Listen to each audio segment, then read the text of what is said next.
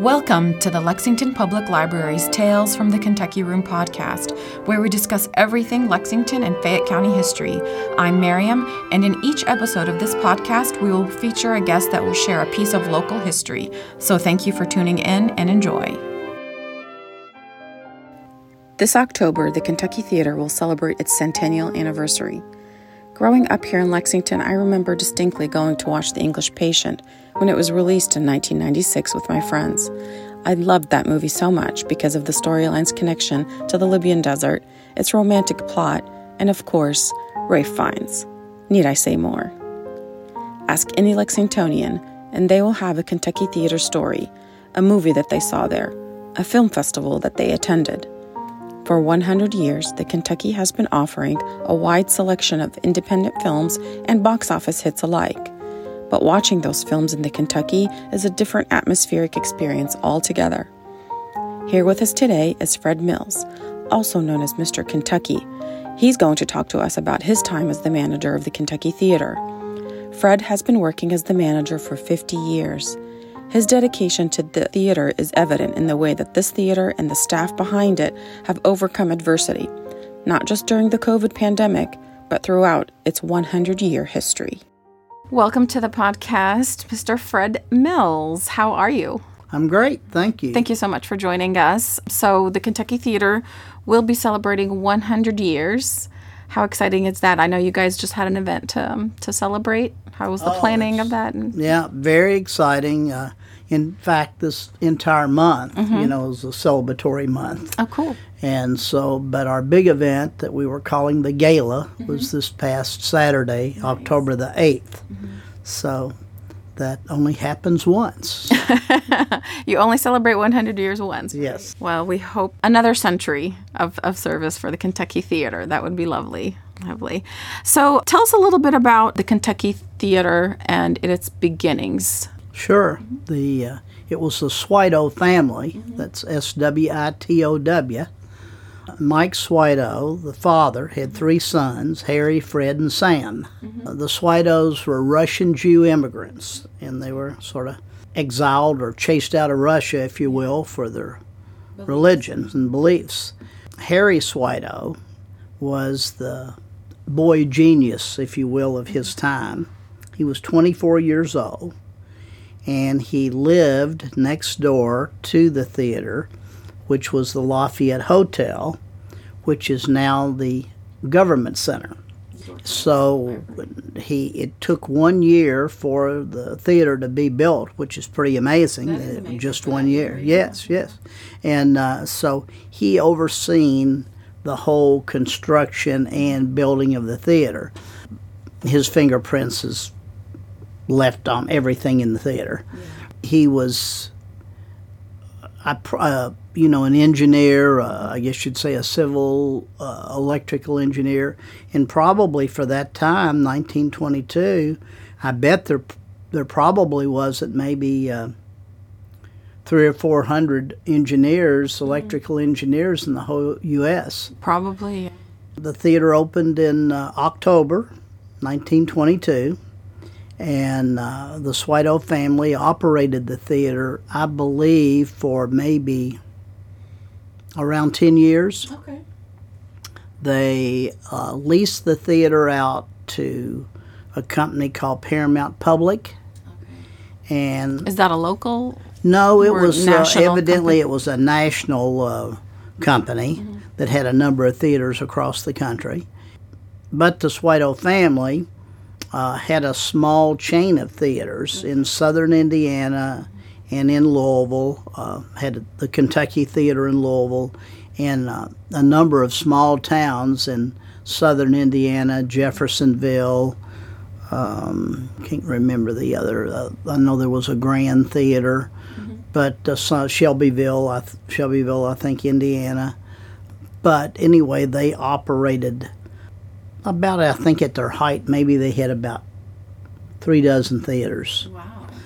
The Kentucky Theater here in Lexington mm-hmm. was their flagship theater. I okay. think they were probably the most proud of this theater than any of the theaters that they had. What type of shows did they have when they first Well, opened? like that, like uh, live shows. Well, really, they didn't at the Kentucky. They uh, the Kentucky was built as a motion picture house, if you will. It was not a vaudeville house or a stage house. In fact, it was um, at the time. Uh, it's been uh, said and and recorded and everything is one of the ten best theaters in the United States when it opened. Uh, also, it was one of 50 theaters, the first 50 theaters in the country to have sound. Okay. And so, anyway, the family leased the theater out to Paramount Publix for a number of years and then came back. And then after that, there were other companies. The main company was Schine, Schine Theater Corporation. And at one time, they had all the theaters leased in Lexington.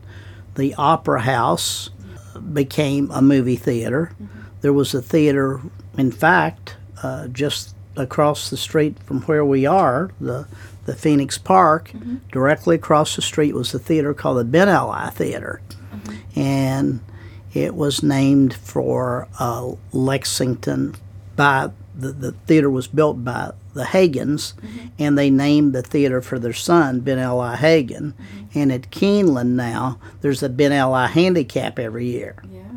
So, and a little bit further up the street on the north side of Main Street, same side of the street as the Ben Ali, uh, if you recall where the lion sits on the street over there, there's a concrete lion that's on across the Yeah, yeah, street. yeah, yeah. Well, that was the location of the Strand Theater. And then up the street was the Kentucky Theater, opened in 22, as we've said. Next door, the Switow family built and opened the State Theater in 1929. Wow. So, Lexington was a lively art community, even for back a then. really yeah, small, for a small city. uh, and I think they, in lots and lots of history, it's been referred to as a southern town. Small southern, I would say, college leanings towards Mm-hmm. southern. Small southern college town. Mm-hmm. So you've got still got University of Kentucky to the south, and to the north you've got Transylvania University. And so it's like I say, the history that I've read, the social and cultural life mm-hmm. early on, early turn of the century, early 1900s, mm-hmm. was theaters seemed to be the social and cultural life of Lexingtonians. All right, so it's been it's been quite a long time and a big journey for the theater. Tell us a little bit about the different, I guess, iterations that the theater has taken over Sure. the span of, of the 100 years. It's gone through several different changes and gone through a lot of, you know, political, social upheaval. Well, I guess that we could say that that it survived, you know, some world wars. Yep, just a couple. It, yes, a couple of world wars. It survived a flood. There was a flood down on uh, in downtown, uh, three feet of water. I've seen pictures of there at uh, MLK and Main Street, three feet of water. Don't know how much water was back on what's behind us was called Water Street. yeah. There was an organ in the theater, the Wurlitzer organ, and that organ was, of course, in the pit and, and suffered damage and was rendered unplayable. So uh, there was a fire next door to the theater in a restaurant in 1987. The restaurant was between the two theaters, between the Kentucky Theater and the State Theater. And um, it was a late night fire. In fact, uh, it was just about the same dates as when the theater actually opened. It was seems like it was the third or the fourth of October, and of course the Kentucky actually opened on the fourth. But this fire happened right that same time period, and um, it was um, both theaters suffered really, really extensive heavy smoke damage. Very little physical damage, but the result was that the theater, uh, both theaters were closed. Well, the owners of the the, the theater, the Switow family. It was extended members of the family by this time. Okay. So it went passed down had- from generation Yeah, to yeah. okay. and it was said that they were going to open back up. Well, it didn't happen. I don't know what the deal was, whether it was uh, insurance, whether that at that particular time things were changing in the movie industry. There were other theaters opening in Lexington in the malls. Had already, I think, I, actually they'd already opened at Turfland Mall and Fayette Mall. Now you don't see that many theaters in malls. They're standalone buildings. They're multiplexes with 10, 15, 20, 25, even 30 theaters in some locations. But anyway, the uh, it did not happen. It's kind of unusual that the uh, theaters had the the Switow family had a hundred year lease on the land. So really, they owned the buildings, but they didn't own the la- own the land. They had a hundred year lease from 1922 to now on the land. Well, First Security across the street at that time, the bank, which is Chase now, First Security was handling the leases and everything uh, for several different families. And going back and, you know, of course, getting attorneys involved and everything, they realized that there was uh, uh, some uh, documentation in there and that said you must maintain your buildings that sat on our land. Well, of course, they weren't being maintained. For lack of a better word, you know, you had old, burned out buildings. They physically not, but you know what I mean. That Yeah. they couldn't be, they weren't operable.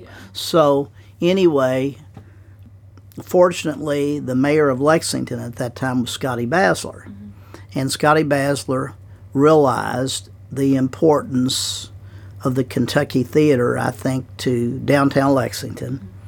Uh, yes, and he realized that, uh, or said that he had gotten more phone calls, um, visits, letters from, well, the general public, not just from Lexingtonians, but from folks all over central Kentucky, how much that the theater meant to them, and um, pet- people organized, and there was petitions and meetings at City Hall. So he and his vice mayor Pam Miller and Councilwoman uh, Deborah Hensley were successful in convincing the council how important it was to um, buy the land and the buildings and renovate the buildings and to get the theater back open.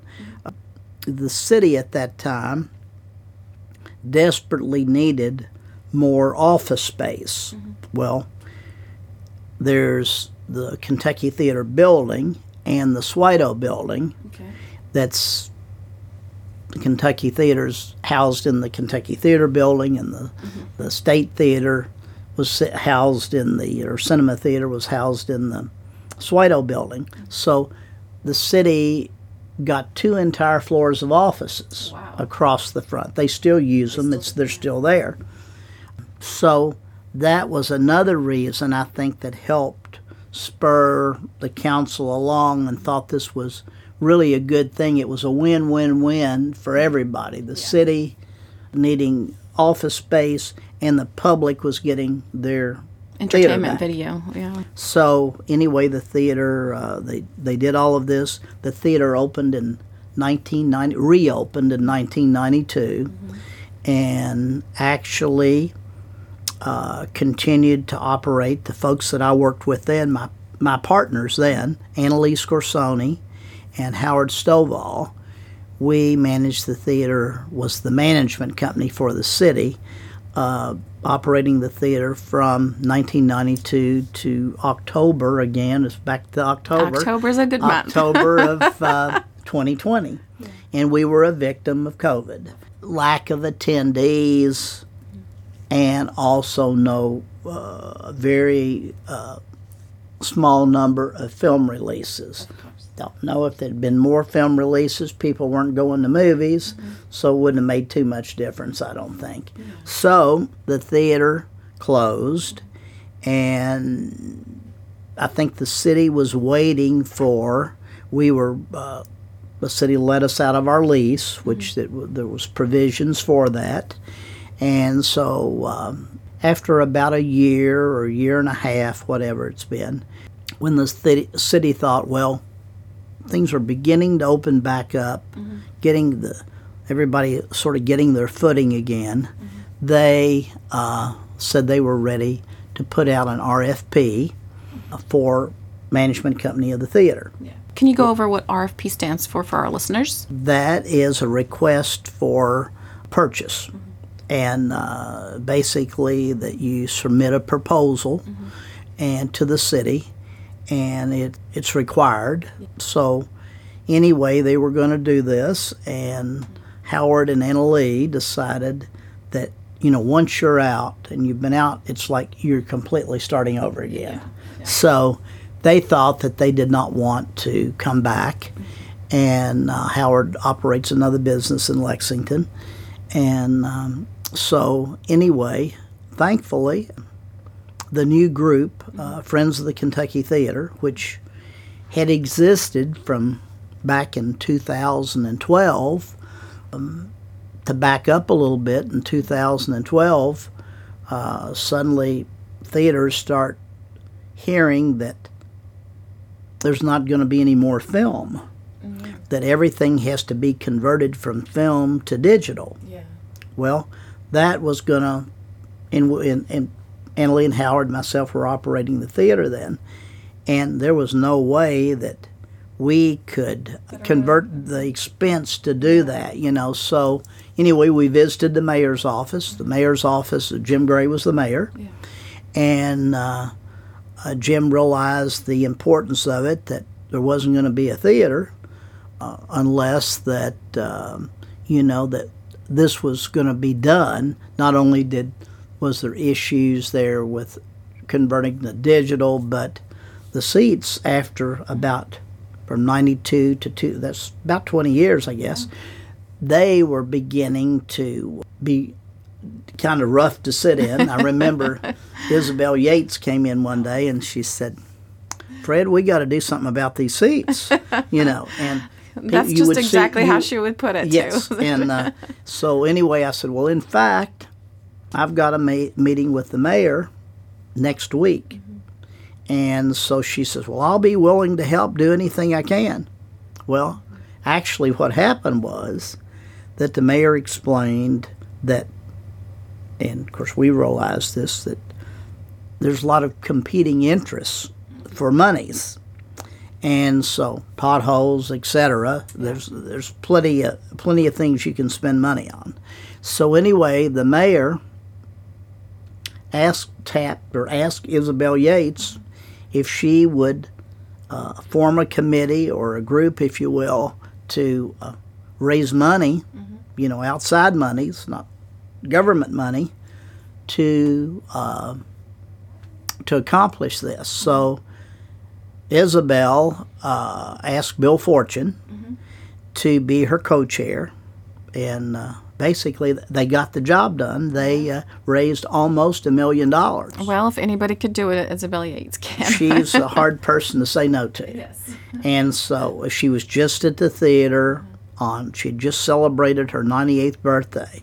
And she was at the theater Saturday night. Wow. So it was lots of fun. And uh, so uh, I think she got her interest in the theater way back in maybe the 80s. Uh, You know, she does, she, she's into all kinds of different things. She loves to play bridge and she's very active. Well, she was writing a an article on the Kentucky Theater and she came to interview me. And then she sort of, after writing that article, she sort of fell in love with the theater. Yeah. And I saw her more and more at the theater after that. And then, of course, she, this monumental task of raising funds, she got that done. Anyway, uh, as I said before, that the theater closed in 2020, and then the city puts out an RFP. There wasn't lots of people knocking on the door to run the theater. You were still in the midst of a pandemic, and nobody knew. Still, lots of not very many movies. Uh, releases very slow. Uh, people reluctant to come back to the theater. You were dealing with all of that. If you if you read things, you know that were that was going on, New York Times, everything, how things were definitely not the same at the movies. A lot of streaming, Yeah. all this stuff going on, but the friends of the Kentucky group, Isabel had stepped away after, and Bill after they had raised the money. Lisa Meek, who works at KET TV, and Hayward Wilkerson uh, assumed the uh, chairmanship of the Friends of the Kentucky group. Well, they decided that they were, I guess you would call them sort of a fundraising arm for the city. Well, the group decided that maybe we should see if we could get the lease management company lease for the theater. So they had been thinking about this on their own, the two of them, for years. That wonder what, at some point, if the Kentucky Theater Management Company, who was Howard Stovall and Annalise Corsoni and myself, what if those folks did not, they wanted to retire Yeah. or they didn't want to run the theater? Well, it happened. and they didn't want to come back. So Lisa and Hayward put together, uh, I saw it, prepared a booklet in their presentation. Uh, I wasn't there, but I saw the booklet and um, it was very well done. And I thought, hmm, this would be somebody would have a hard time beating this proposal that they're that they offered up to the city. So anyway, I think there was one other party. I don't know who it was that was involved, and uh, so uh, anyway, they got the lease, and they had told me they were doing this, and they asked me if I would be interested in coming back to the theater and helping them get the theater opened. And of course, you know, that's the theater's been my life. You know, I always tell everybody I have the best job in town, and I still feel that way. It's, anyway, I was happy they asked me to come back. Uh, they are attempting to operate the theater as a nonprofit, Okay. but uh, you know, you still have to have money Of course. and you've got to pay your bills. and so they have, uh, thus far, they've done very well in their fundraising, and there's memberships that one can get, uh, various levels of membership. At the same time, uh, you know, that you get these memberships and there's perks for you, but basically you're helping support the theater Yeah. uh, the gala that we mentioned, it was uh, not only a, a party fun, but it was also a fundraising event for the theater. So that's where we are today, that uh, we're working towards the next hundred years.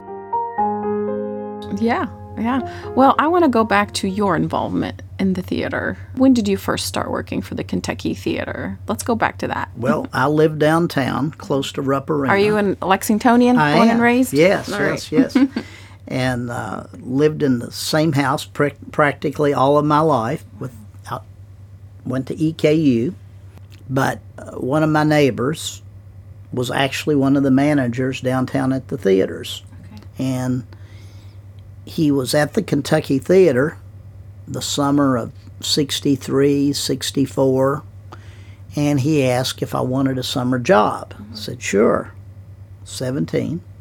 So I worked some hours during the summers.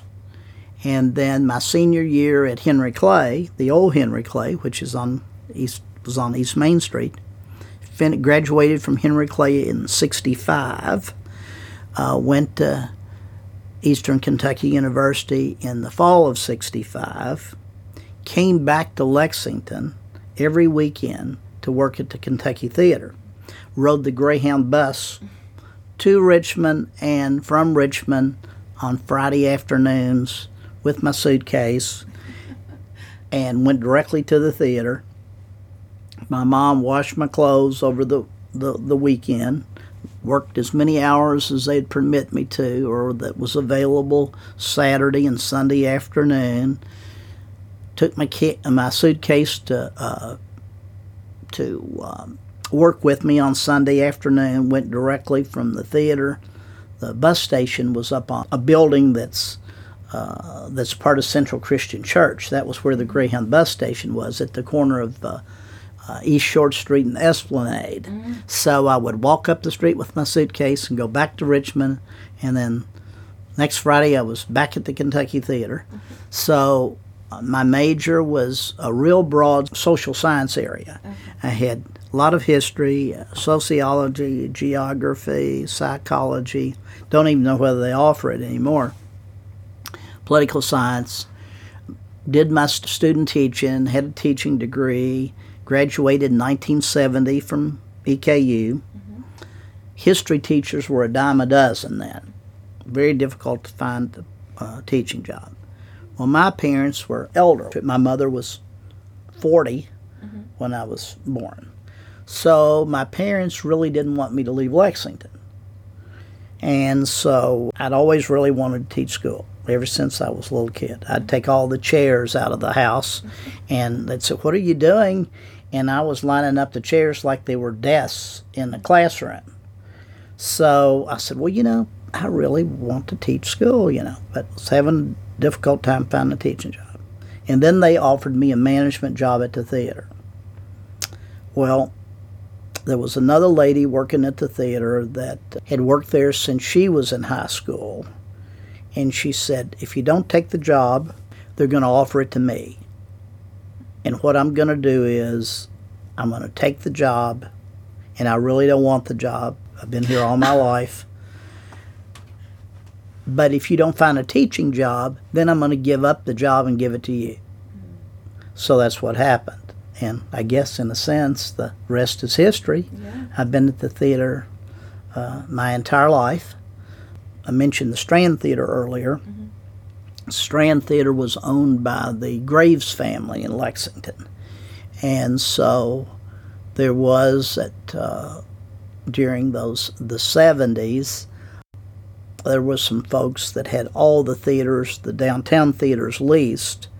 And so I was asked to come from the leave the Kentucky Theater, which was all the same company, but I managed. I was the last person to manage the Strand Theater.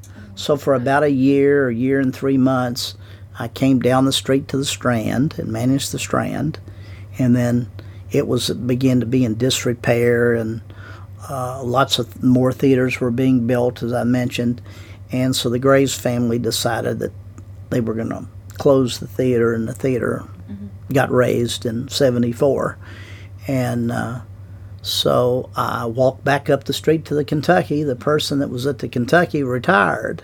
So I just walked back up the street to the Kentucky and basically been there the the rest it of my life. It was meant to be for you just to be. I, I think so. It's take care of that building, yeah. and it's um, you know you take a lot of things for granted, but when you look around, that it's really something to be able to work in work in a grand building like that. Yeah. You know your entire life. Mm-hmm also that many of my friends uh, had much higher paying jobs and everything, but I don't think really liked those jobs that they had, but they were well paying jobs and they had uh, house payments and car payments and children to send to college. They really couldn't leave those jobs. But my job at the Kentucky, I've never ever not wanted to go to work. It's you know it's been uh, put in lots of hours there, yeah. uh, many more hours there than I've been at my home, but that's fine. It's it's it's worked for me. Uh, the best part of the job has been uh, seeing folks that come in the theater, mm-hmm. um, interacting with those people, and um, they've become my family mm-hmm. in a sense uh, seeing them entertained. Uh, that's the part that I've enjoyed the most mm-hmm. from the job. Uh, some of my friends say, gosh, you know everybody in town. You sure and I'll do. say, well, you know, I know their first name, or I know their last name, or I know what kind of car they drive, or I know where they work, or you know something about them, you know.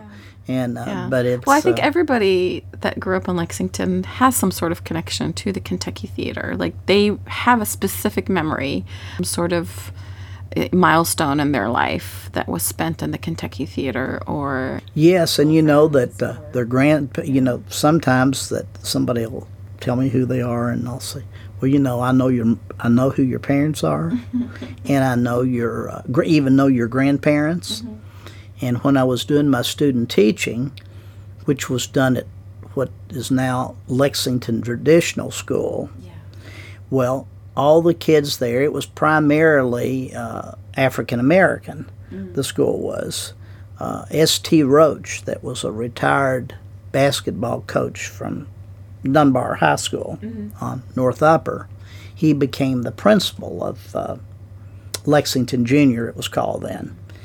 And all those kids that I had in class there would come to movies at the theater on weekends and I would laugh and say, "I cannot get away from these kids," you know, because uh, I had them all week in class. They're just and right then, after you. and then they would come down to the theater, you know.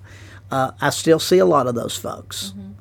and uh, surprisingly, I can remember a great deal of them. I remember their names, Mm-hmm. And uh, that's that's been well, it's 1970, so that's been a few years ago. and that is a blessing. Yeah, yes, it is. I'm sure you were faced with a lot of challenges too, as much you know gratitude as you get from from working that job over the years. You know, as I'm going to switch gears here a little bit.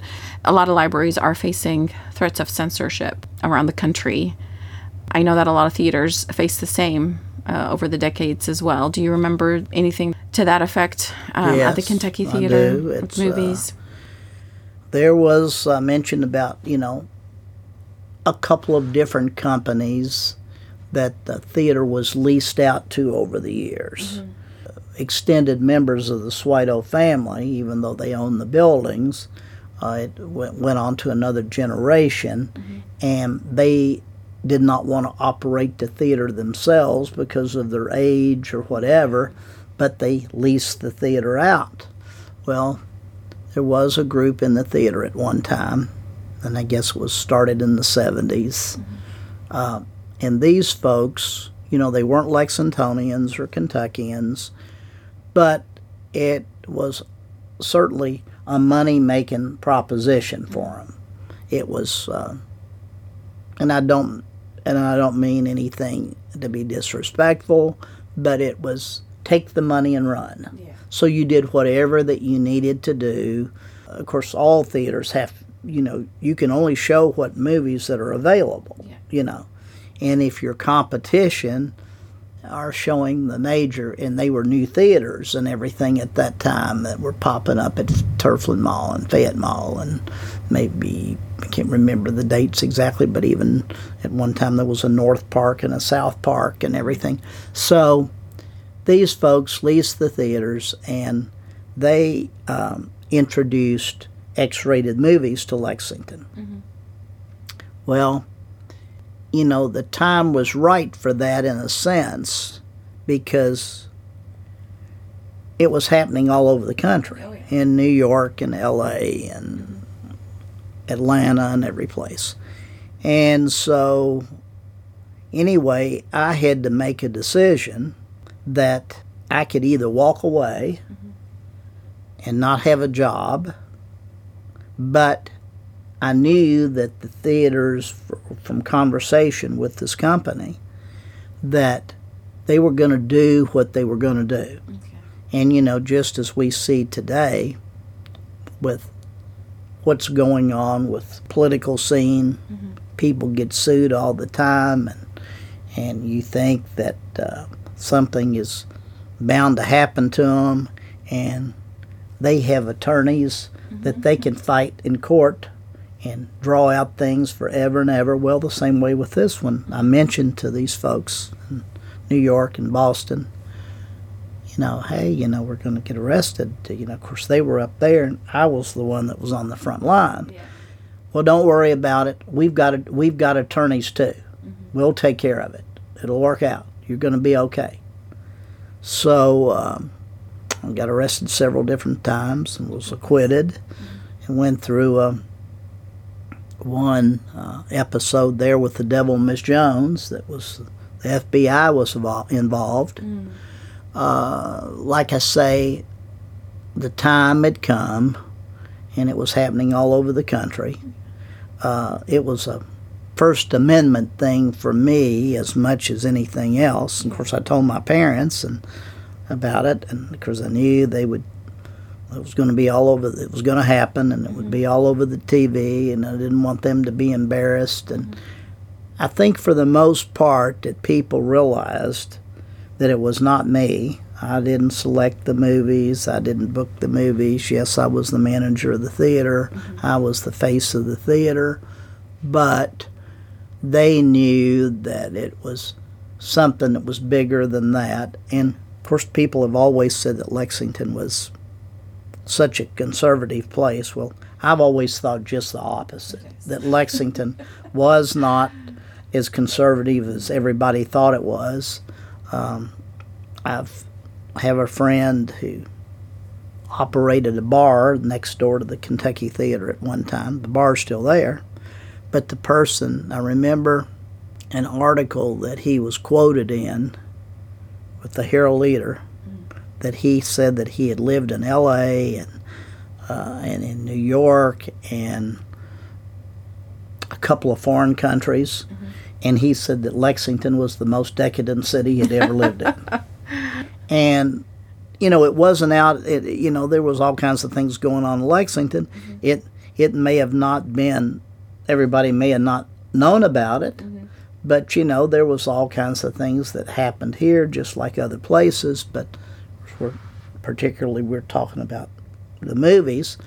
And uh, anyway, after uh, that, but that was the big event. Was the Devil Miss Jones event, and it, it all worked itself out the Switow family came back in and started to operate the theater themselves, attempted to change the X rated policy, but whatever other movies that we were playing, it just didn't seem to work.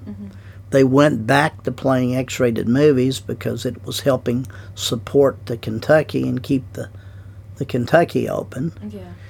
Uh, then one day, I think it was early, either in late 86 or early 87, it was before the, of course, it was before the fire, got a call from the, the folks at the Louisville office, the Switow office, and they said, Fred, this is the last X rated movie that we're showing. Okay. And so that was the end of it. It ended just like that. And we Like a flip of the switch. That's yes, it. yes, and we're we're not going to do that, and we're going to change the uh, the format of that theater. We're even going to change the name of the theater, Okay. and they changed it from the cinema to Movies on Main. We became a discount house over there, one of the first discount houses or dollar houses, however you might want to say it, in Lexington, and uh, actually started. Even people didn't even enter enter the front door of that theater anymore. They came through the Kentucky, and we had a. Uh, the box office was a box office was used for the movies on Main and the Kentucky and a combined concession stand and so and then they went on over into that auditorium but we completely changed everything and then of course the fire happened as best I remember happened maybe six months or eight months after that Wow. and uh, but uh, one of the things I'm the proudest of is that uh, back in the late 70s, about 78, theater under the Switow leadership, they had a theater in Louisville out in St. Matthews. It was a neighborhood theater that they leased out to a fella by the name of Marty Sussman, and he started this repertory theater, if you will, or you could call it a calendar house, or you could call it a revival house. But we printed, and so they wanted to do. It was successful, and a year or so later, they wanted to start the same programming at the Kentucky, and for 25 years, we published a movie calendar that was on everybody's refrigerator, pantry door, college room, dorm room.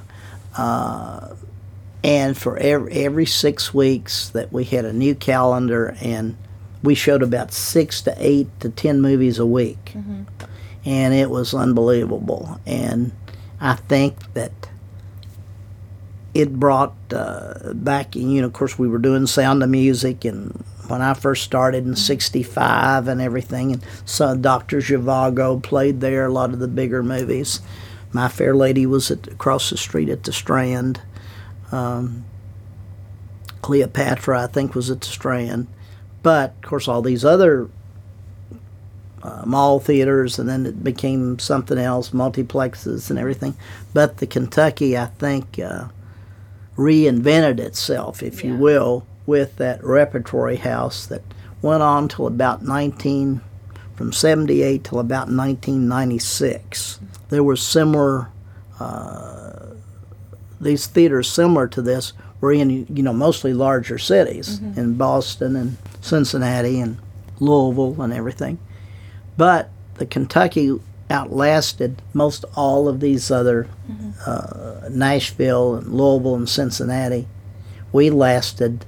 Uh, you know, it began to be a problem with uh, film distribution. Prints were not kept in good shape and you were constantly shipping in and shipping out and somebody had damaged the film and you would print these calendars and then you'd find out that you had a certain movie that was on the calendar. We did everything on those calendars from classics to to first runs to indie movies to you know foreign movies everything.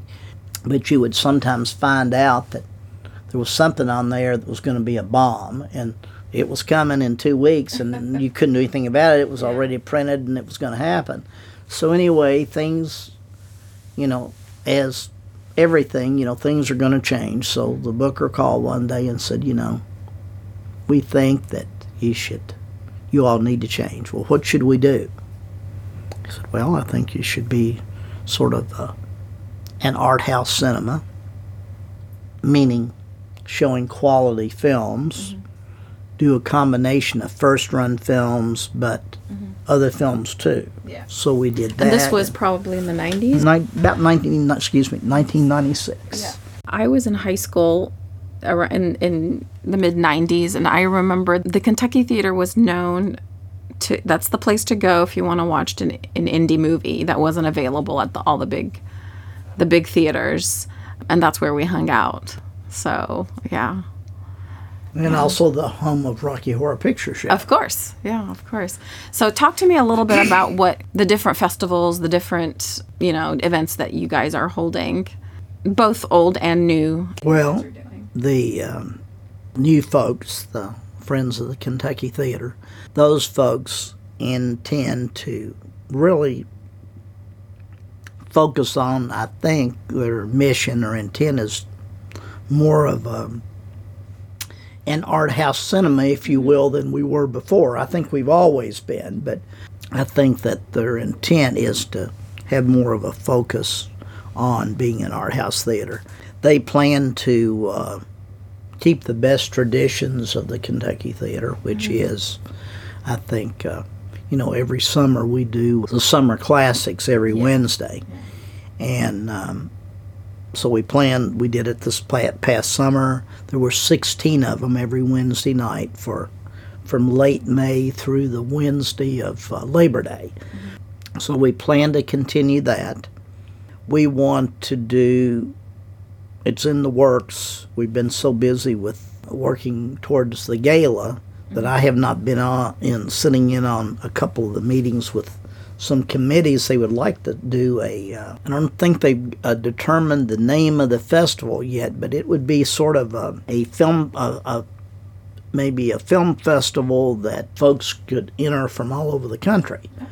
Also, we did. It's been going on for some time. Is um, Special Media has done a film festival. It was the Rosa Goddard International Film Festival, and so uh, we plan to continue that, and it was very well attended this year. It was usually follows uh, the Wednesdays consecutively after the summer classics, and I think that all of those seem to be more well attended than before that we before we close, and and two that uh, we hope to bring music back to Main Street or back to the Kentucky Theater, and as part of our celebration this month, we've got Jeff Tweedy, uh, who was with the the band Wilco.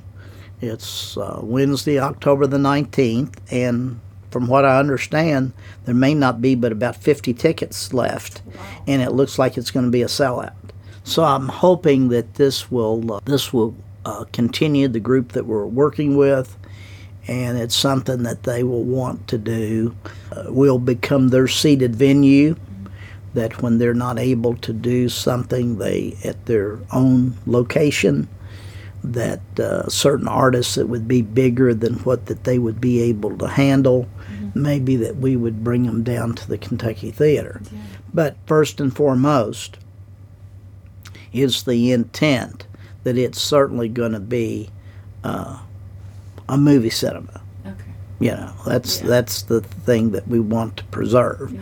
we can go out and, and do some different things but uh, certainly, I know that not that they should or, or, or they do, but the public does not understand that you have all these constraints by film companies. Of course. In film companies, when you you want a certain picture, they will say, "Sure, you can play the picture. It's going to open on such and such a date. You're going to be playing it. Cinemark's going to be playing it. Lex Live's going to be playing it. Regal's going to be playing it. Uh, Brannon Crossing's going to be playing. There will probably be 70 shows a day in Lexington, and you have to play this film for four weeks. Wow. And you've got to decide whether that you think that you're are able to do this. Once you're committed to it, that means that that film has to play every single showing every day for four weeks. So, anyway, it's just one of those things. It's the way it is, and that you're working with That's major the business. major studios, right? Minor studios, small companies, but mm-hmm. you know we're doing it, and, uh, and we're learning the new group. Uh, they're learning as we go. Yeah and so well it looks like they're you know being very creative about the type of programming and services oh, that yes, they provide yes. very yeah and you kind of do post pandemic i think a lot of organizations have learned to pivot is the name of the game now pivot that's the that's the word that's always yes. used so right. it looks like the new group is doing exactly that yeah over the years, how much movies do you actually watch, Fred? Do you have a favorite? Everybody's going to be surprised because all my friends think that I do nothing but sit in there and watch movies. well, that is the farthest from the truth. I see very few movies. Uh huh. I do try to, each movie that plays, I try to walk in and watch a few minutes of it. But really, my day is taken up with other things, and I really don't have the time to go in and sit down. I mean, managing a theater takes a lot of time. yes. Yeah.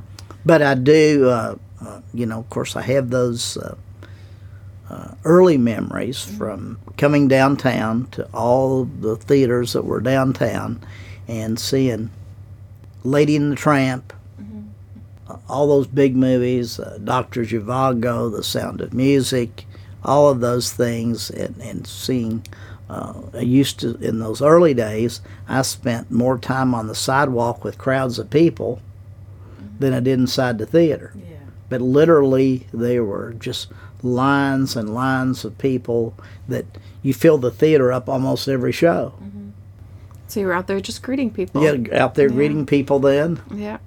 Well, it's the same with librarians. A lot of us people think that we just sit around and read, but little do they know, haven't cracked a book in weeks. but you, but you do know what you know who the author of the book is. Exactly. And know a, little bit, of, exactly. generally something about the book, mm-hmm. and and the same way with our patrons. I think we have the best patrons in town that come to the Kentucky because a lot of them are uh, cinephiles and, mm-hmm. and movie buffs, and uh, and they have uh, uh favorite actors and actresses, but mm-hmm. it, uh, and, and, directors and everything.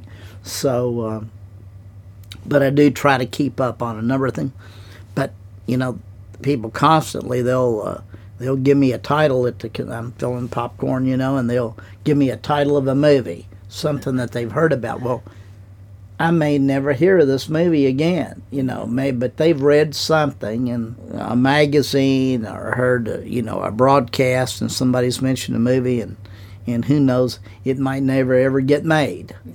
you know, or it may have no dis, doesn't have a distributor, but uh, at least it, it's fun to see, to know that how interested people are, mm-hmm. you know, and of course I think that, uh, the only place that you should see a movie is in a movie theater.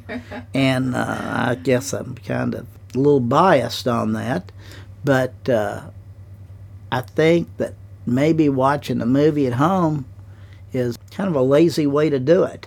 You yeah. know, you of course I know yeah. that you can pause it, and you can go eat, and you can go to the bathroom, and uh, you know everything. But I just think that uh, you lose a lot when you don't, uh, especially a grand place like the Kentucky, of being able to come into a building like that that was built and meant to see movies in. Mm-hmm. Uh, you know, I think you lose a lot. You're sitting there and somebody laughs, and then you sort of, then you realize what that you missed because mm-hmm. you you maybe didn't laugh, but then finally it hits you that well, that was funny, you know, yeah. what the person said, you know. Yeah. And then oftentimes, you know, that uh, when the movie's over with, people don't leave.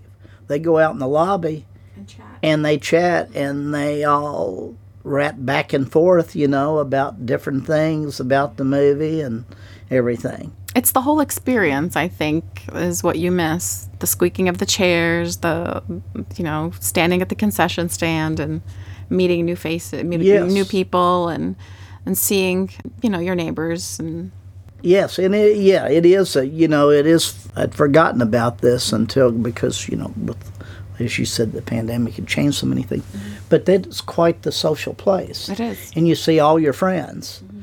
that are that you relate to. You know, mm-hmm. lots of other people, but still people that have the same interests that you have in in movies and everything. And a lot of times, that if we're all showing the same movie in Lexington, a number of theaters, well, uh, there's many many people that that's the first theater that they come to. Yeah. And uh, so it's there was and another thing someone mentioned the other day. I think it was a Frenchman that was in, and he commented that how that Americans get up and down during movies. They may come out and get a, a refill and popcorn. Mm-hmm. Evidently, I don't know, I've never been there, but evidently this is they do, this is not a European thing. They go in and they sit there and they watch the movie, and they don't uh, unless they're they have to go to the uh, the bathroom, whether it's a uh, one bathroom movie or two movies, but but you know what I'm saying that yeah. they that he thought and commented two or three weeks ago that he was surprised at the number of people that would get up and down. You know, I don't see it that much. I do know that I do see people come out and and uh, uh, and go to the restroom. Some occasionally people might get refills, but I didn't see it. Don't see it that much. But evidently, he noticed that it was something that wasn't done in his country. Okay. That's interesting. That is an interesting concept. I was thinking the other day that one of the things that uh, that I'm the most proud of that when, of course, when I went to the theater, I guess probably integration had actually occurred about a year mm-hmm. earlier or a year and a half earlier mm-hmm. in Kentucky. That if you could not separate African Americans could not go into a movie theater. So the Kentucky never had a balcony. Okay. So they could never go into the Kentucky theater. The smaller theater there, the state theater, there was a balcony. Uh, so uh, African Americans could attend there. The Ben Ali, there was a balcony. The the Opera House, there was that second balcony that's still there. And uh, the Ben Ali Theater had a second balcony. Strand had a balcony. But one of the things that I'm most proud of is, and I did, honestly, this just occurred to me maybe three or four months ago that maybe that I was one of the first people there being in management that that hired more African Americans, uh, young people. To work in this the was the first job that they mm-hmm. had, yeah. and I don't know, you know, like I say, sometimes you just don't think about things, but mm-hmm.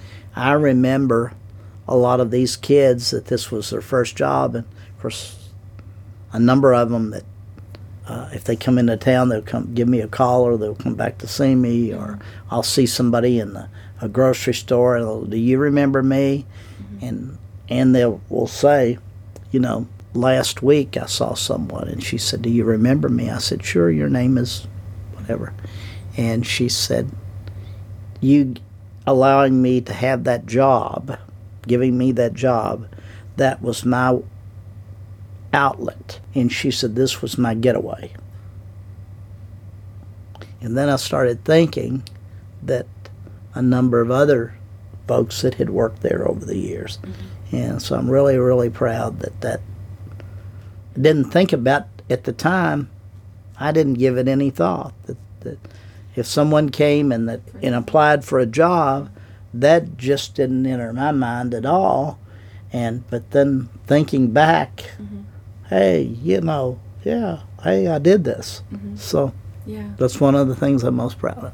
That's good. That's good. Yeah, societal n- norms have definitely changed, and um, you know, just as around the country, segregation I think sidelined a lot of African Americans from going to see movies and um, and such. But employing them, I guess, was a Oh yeah, and I didn't, and uh, sort of didn't even realize what I was doing at the time. It was just somebody that needed a job. Somebody that needed a job, and Well, good, good. Well, we are fortunate that we have you here to talk to us on the podcast and, and give us the history of the Kentucky Theater and a little bit about yourself. We really appreciate your time with us today, Mr. Fred Mills. thank you. Thank you so much.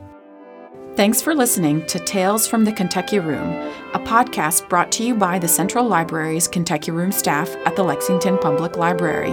If you enjoyed listening, please take a minute to subscribe, rate, and review the podcast on Apple Podcasts and Stitcher.